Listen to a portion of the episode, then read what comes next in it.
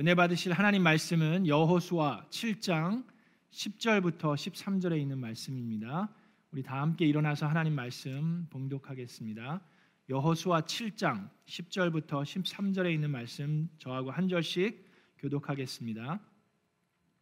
주님께서 여호수아에게 말씀하셨다. 일어나거라. 어찌하여 이렇게 엎드려 있느냐? 이스라엘이 죄를 지었다. 다음에 진언냐 지키라고 명령한 그 언약을 그들이 어겼고 전멸시켜서 나 주에게 바쳐야 할 물건을 가져갔으며 또한 거짓말을 하면서 그 물건을 자기들의 재산으로 만들었다. 그래서 이스라엘 자손은 원수를 대적할 수 없었고 원수 앞에서 패하여 물러섰다. 그들이 자청하여 저주를 불러들여서 그들 스스로가 전멸시켜야 할 물건이 되었기 때문이다. 너희들 가운데서 전멸시켜 나 주에게 바쳐야 할 물건을 없애지 아니하면 내가 다시는 너희와 함께 있지 않겠다. 일어나서 백성을 성결하게 하여라. 너는 그들에게 말하여라. 너희는 스스로 성결하게 하여 내일을 맞이할 준비를 하여라. 주 이스라엘의 하나님께서 이렇게 말씀하신다. 이스라엘아 너희 가운데 전멸시켜서 주님께 바쳐야 할 물건이 있다. 그것을 너희 가운데서 제거하기 전에는 너희의 원수를 너희가 대적할 수 없다. 아멘. 이것은 하나님의 말씀입니다. 우리 앉으시기 전에 주변에 있는 분과 인사하겠습니다. 잘 오셨습니다. 반갑습니다. 하늘 복 많이 받으세요. 하나님의 미라클이 됩시다. 반갑습니다.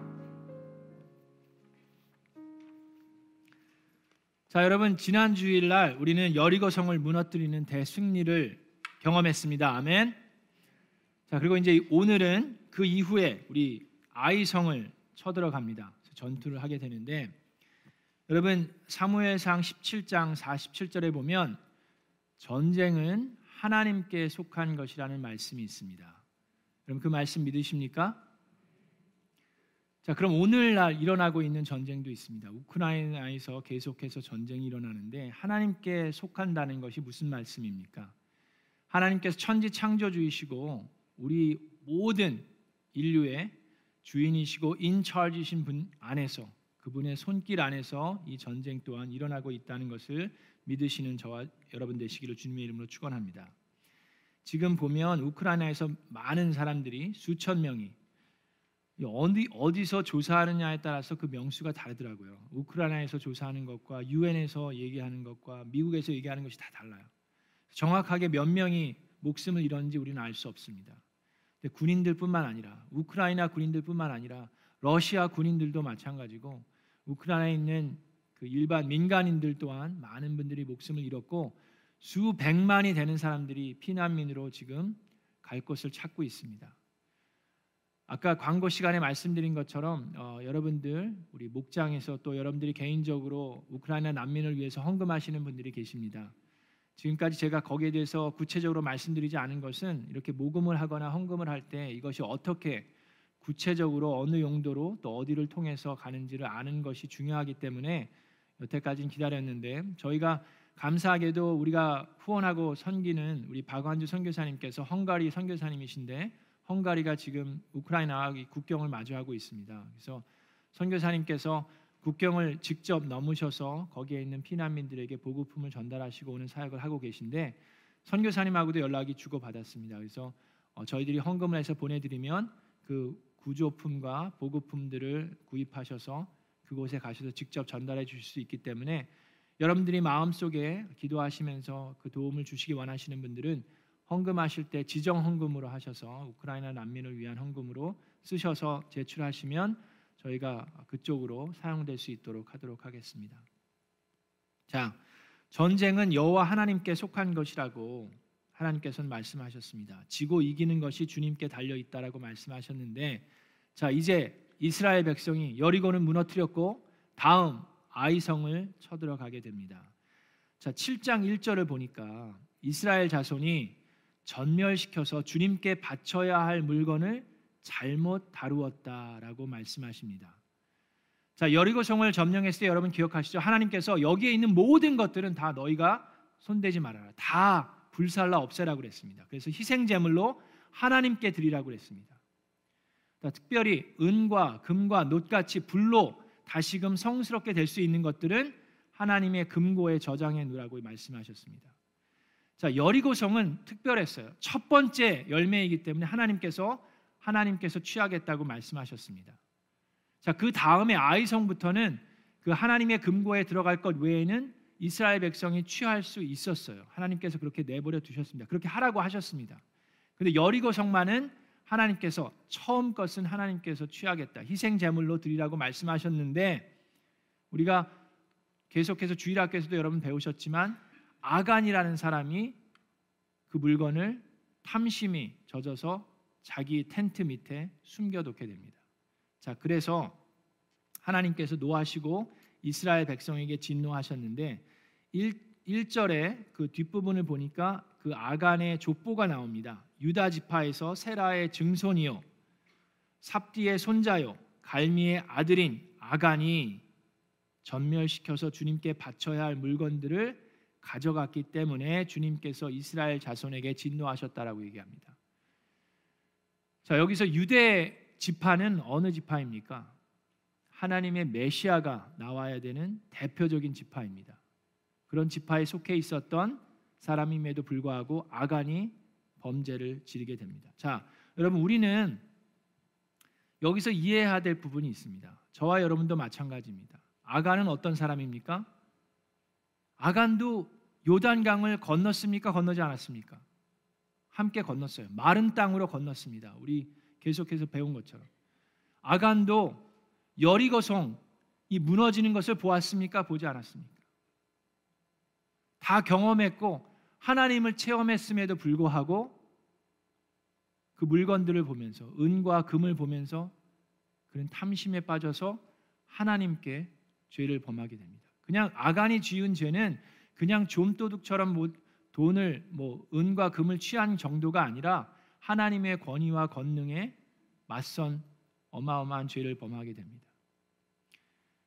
우리도 하나님을 체험한 사람들, 하나님의 은혜를 경험한 사람들임에도 불구하고 우리가 두렵고 떨리는 마음으로 매일매일을 살지 않으면 아간처럼 될 수 있는 가능성이 많이 있습니다.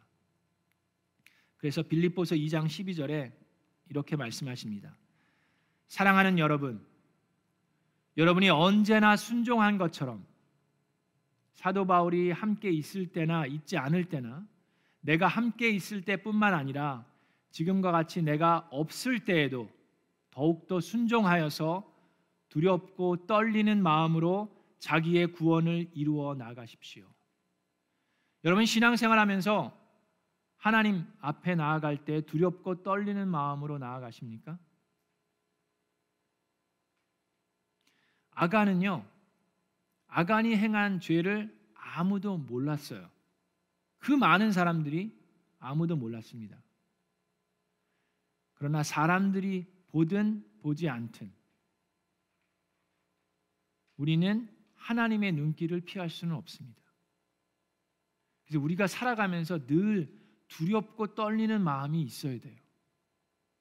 하나님이 우리 편이라고 해서 긴장감을 놓치고 두렵고 떨리는 마음이 없어지는 순간 우리는 아간처럼 범죄할 수 있는 가능성이 높아집니다.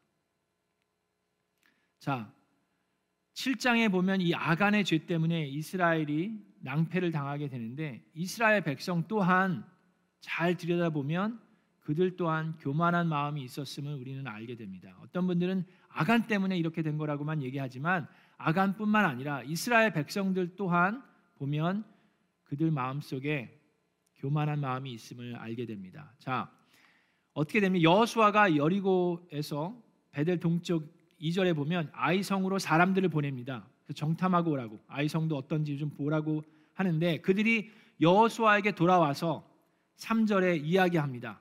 자, 모든 백성을 다 올라가게 할 필요는 없을 것 같습니다. 그냥 2천에서 한 3천 명의 군사들만 보내도 이 아이성은 충분히 우리가 차지할 수 있습니다. 모든 백성으로 하여금 다 수고할 필요가 없을 것 같습니다. 지난주에 어땠어요? 여리고성 도느라고 얼마나 힘들었습니까? 그죠?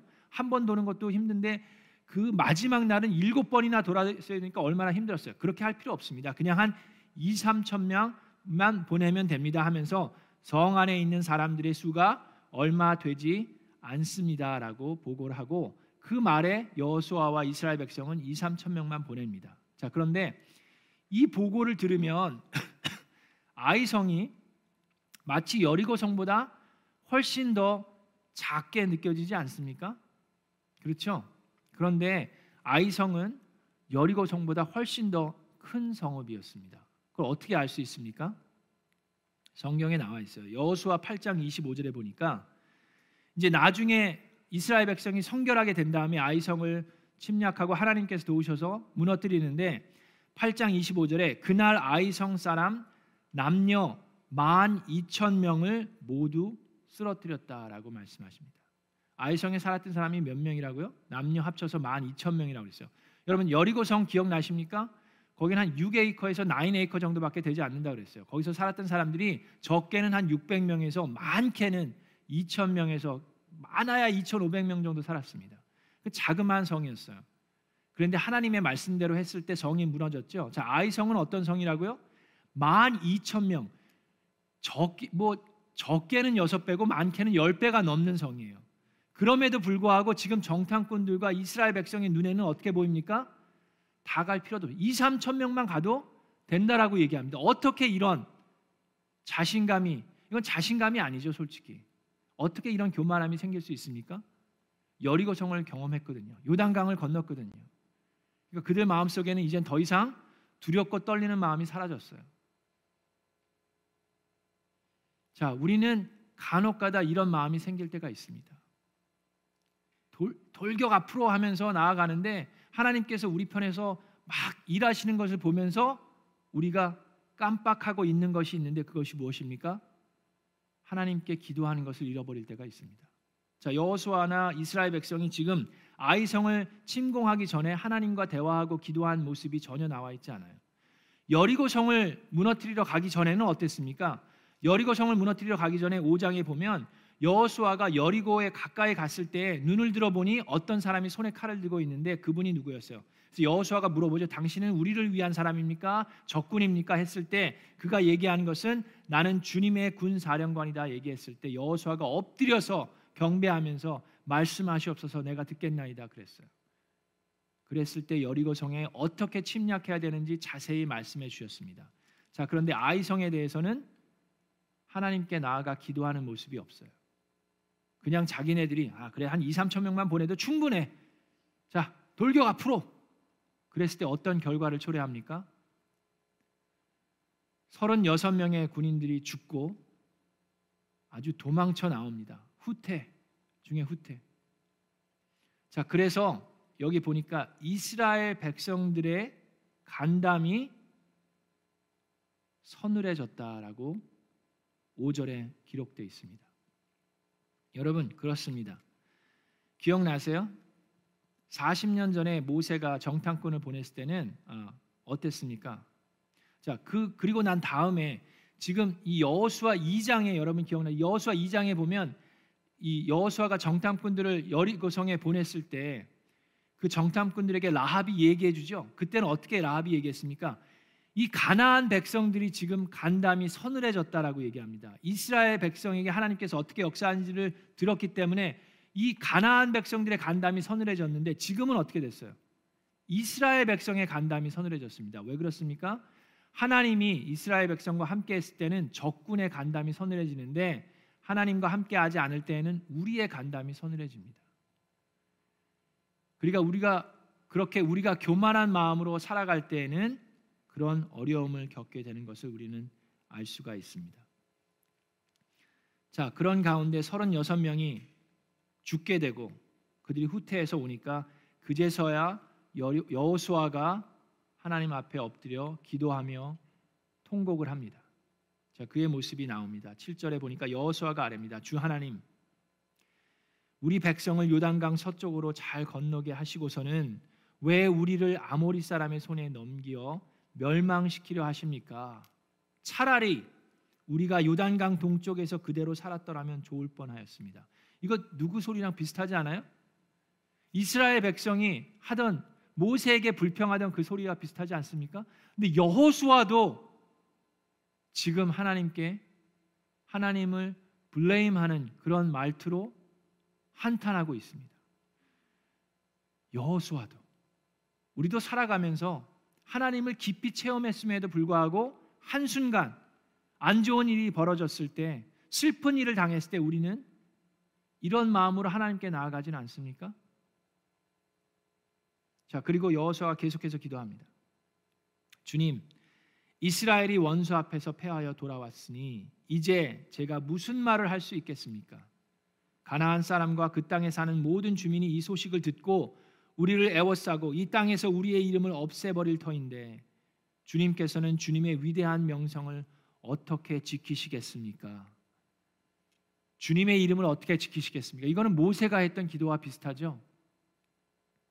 자, 그러면서 이스라엘 백성이 하나님과 함께 한다는 것은 가나안 백성들이 다 아는 사실인데 우리가 이렇게 졌으니 이제 하나님 하나님의 이름을 어떻게 하실 겁니까? 라고 기도합니다. 자, 이제서라도 기도하는 이 여호수아에게 하나님께서 말씀하십니다. 일어나거라. 어찌하여 이렇게 엎드려 있느냐? 라고 얘기하시는데 11절에 이런 말씀을 하십니다. 아간이 죄를 지었다. 라고 얘기하신 것이 아니라 누가 죄를 지었다고요? 이스라엘이 죄를 지었다라고 말씀하십니다. 죄는 아간이 지었는데 하나님은 이스라엘이 죄를 지었다라고 얘기하십니다. 여러분, 이스라엘 백성들은 우리에게 어떤 의미가 있다고 그랬습니까? 이스라엘 백성의 역사를 공부하는 이유는 하나님께서 전 인류에게 하시고자 하는 메시지가 있다라고 말씀했습니다. 이스라엘 백성은 지금 우리의 교회의 모습이고 그리스도의 몸인 그리스도의 몸된 교회의 모습입니다. 여러분, 우리의 몸 손가락 하나가 인펙션이 생기면 우리 몸 전체가 다 고통 가운데 거할 수밖에 없습니다. 그리스도의 믿음 안에 있는 공동체의 여러분들이 하나님 앞에 범죄하고 죄를 지으면 우리 모두가 다 아파하고 슬퍼할 수밖에 없습니다. 자, 하나님께서는 이스라엘에게 죄를 지었다고 말씀하시면서 어떻게 스스로 성결하게 할 수 있는지를 알려 주십니다. 자, 근데 여기서 하나님께서 여호수아에게 자, 이스라엘이 죄를 지었다. 아간을 잡아 죽여라. 그렇게 얘기하지 않으시고 스스로 성결하게 하라고 말씀하십니다. 그냥 알려 주셨으면 이런 수고를 할 필요가 없는데 이스라엘의 모든 백성들이 다 모여야 됐어요. 열두 지파 중에 한 지파가 뽑히게 됩니다. 그리고 그 지파 중에 한 가족이 뽑히게 되고 계속해서 뽑히고 뽑혀서 제비를 뽑아서 드디어 아간까지 갑니다. 하나님께서는 왜 이런 방법을 택하셨을까요? 그냥 알려주시지. 이스라엘 모든 백성들로 하여금 다 함께 스스로 성격해 되기를 원하셨습니다. 그리고 한번 생각해 보세요. 이런 과정이 있는 동안에 아간의 마음이 어땠을까요? 초조했겠죠. 불안하고. 자, 그럼에도 불구하고 하나님께서는 끝까지 기다리셨을 뿐만 아니라 아간 또한 끝까지 회개하고 자백하지 않았어요. 유다 백성, 유대 백성들이 뽑혔을 때만 하더라도 아, 더 이상 할 필요 없습니다. 제가 죄를 지었습니다. 접니다. 저 때문에 지금 이런 어려운 가운데 있는 겁니다. 하고 회개하고 나왔으면 그나마 좀 나았을 것 같아요. 근데 그는 끝까지 아무런 얘기하지 않고 조용히 있었습니다. 어떻게 보면 누구하고 비슷해요 성경에서 요나하고 비슷하죠. 요나도 어땠으면 그 배에서 풍랑을 입었어요. 근데도 아무 얘기 안 합니다. 제비를 뽑게 됐어요. 그때도 아무 얘기를 안 해요. 본인한테 이제 제비가 뽑혀지니까 그제서야 자기가 누구고 왜 이런 일이 일어난지를 얘기하고 결국에는 어떻게 됩니까? 물 속에 빠지게 됩니다. 자, 여기서 아간도 마찬가지예요. 끝까지 아간이 나중에 본인의 힘을 드러났을 때 그제서야 이제 이실직고를 하는데 그것은 회개했다라고 얘기하기는 어렵습니다. 그냥 사실을 얘기한 것뿐이에요. 그렇게 됐을 때 하나님께서 어떻게 하십니까? 이 아간을 모든 사람들이 보는 앞에서 돌로 쳐 죽이는데 아간뿐만 아니라 아간에 속한 모든 것들, 자녀들과 그 재물과 모든 것들을 다 돌로 쳐서 죽일 뿐만 아니라 불살라 태워버립니다. 자, 그랬을 때 여러분은 어떠신지 모르겠지만 저는 좀 마음이 그랬어요. 하나님, 이스라엘 백성이 그래도 지금까지 오는데 얼마나 수고하고 힘들었습니까? 자, 1세대들은 다 이미 광야에서 죽었고 이제 요단강 간신히 건넜고 여리고성 도느라고 얼마나 힘들었습니까? 그런데 이 아간 한 사람 때문에 36명이 죽었어요. 하나님, 여호수아에게 여호수아가 하나님께 기도하지 않고 갔다고 해서 가려고 할 때 하나님께서 좀 잠깐만 기다려라. 그 한마디 해 주셨으면 안 됐습니까? 조금이라도 좀 귀뜸해 주시고 알려 주셨으면 안 됐을까요? 그 36명 그 가족들은 어떻게 되는 겁니까? 그리고 아간 그래 아 자간 잘못했죠. 하나님께서 하신 말씀처럼 잘못했으니까. 근데 아간의 가족들까지 다 그렇게 되어야만 했습니까? 그런 좀 안타까운 마음이 들더라고요. 그래서 계속해서 말씀을 묵상하고 리서치를 하고 보게 됩니다. 여러 책들에서 얘기를 해요. 자, 아간이 한 건 오늘 본문 말씀에 있는 것처럼 어떻게 했습니까? 아간은 하나님께 하나님께 드려야 할 하나님께 전물시켜서 하나님께 드려야 할 물건이 되어 버린 거예요. 자기가 취함으로 인해서. 그리고 하나님께서는 지금 이스라엘 백성을 통해서 무엇에 대해 얘기하십니까? 심판에 대해서 얘기하십니다. 가나안 땅을 점령할 때 하나님 하나님께서 아브라함에게 창세기 15장에 그렇게 말씀하십니다. 아브라함은 그 당시에는 이 가나안 땅에 살고 있었어요. 근데 네 번째 세, 어, 4대째가 되어서야 이 땅으로 너희 백성이 돌아올 것이다라고 얘기하시면서 창세기 15장 16절에 아모리 사람들의 죄가 아직 벌을 받을 만큼 이르지 않았기 때문이다. 그래서 이만큼 기다릴 것이다라고 얘기를 하시는데 자, 그래서 이제 가나안 땅은 하나님의 심판 날이 임한 거예요. 우리가 토요일 날 새벽 기도 때도 누가복음 13장을 얘기했듯이 좁은 문으로 들어가기를 힘쓰라고 얘기하시면서 그 좁은 문은 언젠가는 닫힐 거라고 말씀하시죠. 그렇습니다. 하나님은 우리 모두가 다 구원을 받기 원하시지만 언젠가는 심판 날이 임할 거라고 말씀하십니다. 이스라엘 백성을 통해서 그 말씀을 하시고 계신 거예요. 이 가나안 족속들은 하나님의 심판 날이 지금 임해서 그 누구도 그 심판을 피할 수 없음을 우리에게 말씀하고 계십니다. 자, 그런데 그럼에도 불구하고 이해가 돼요. 충분히 이해가 됩니다. 그럼에도 불구하고 저의 마음이 편치가 않았어요. 하나님 그래도 한 번이라도 여호수아의 옷깃을 잡으면서 조금만 기다리라고 너 뭐 잊어버리지 않았냐고 얘기해 주시면 안 됐습니까? 그랬으면 36명이 살 수 있었지 않았을까요?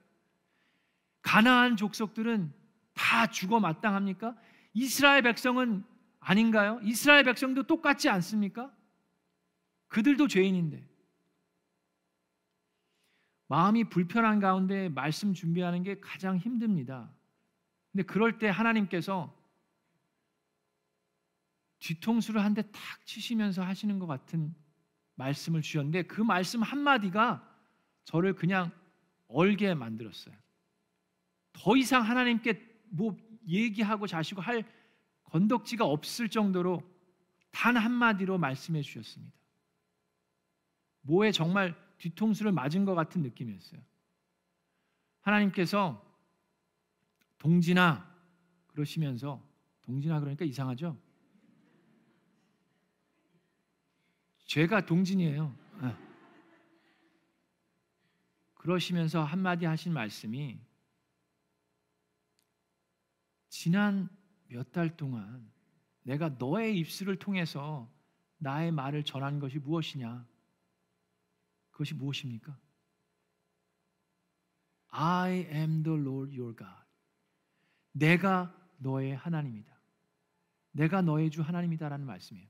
그 말씀 한마디가 저를 얼어붙게 만들었습니다. 제가 지금 하나님께 뭘 하는 겁니까? 하나님, 여호수아를 좀 잠깐 멈추시지 그랬습니까? 여호수아가 기도를 안 했더라도 너 지금 뭔가 잃어버린 걸 있지 않냐 한마디만 해주셨으면 제가 지금 하나님께 뭐 하고 있는 거예요? 누가 하나님을 앞에 놓고 제가 하나님께 이랬으면 저랬으면 더 좋았을 텐데 도리어 하나님을 누가 하나님인지 헷갈려 하고 있습니다. 아간 아간만 좀 혼내시지 아니 아간도 좀 회복시키시지 그 교회가 7일을 통해서 회복하는 게 목적이라고 그러셨는데 이 아이성에 있는 사람들 그 사람들도 회복시 지금 뭐 하고 있는 거예요, 제가? 누가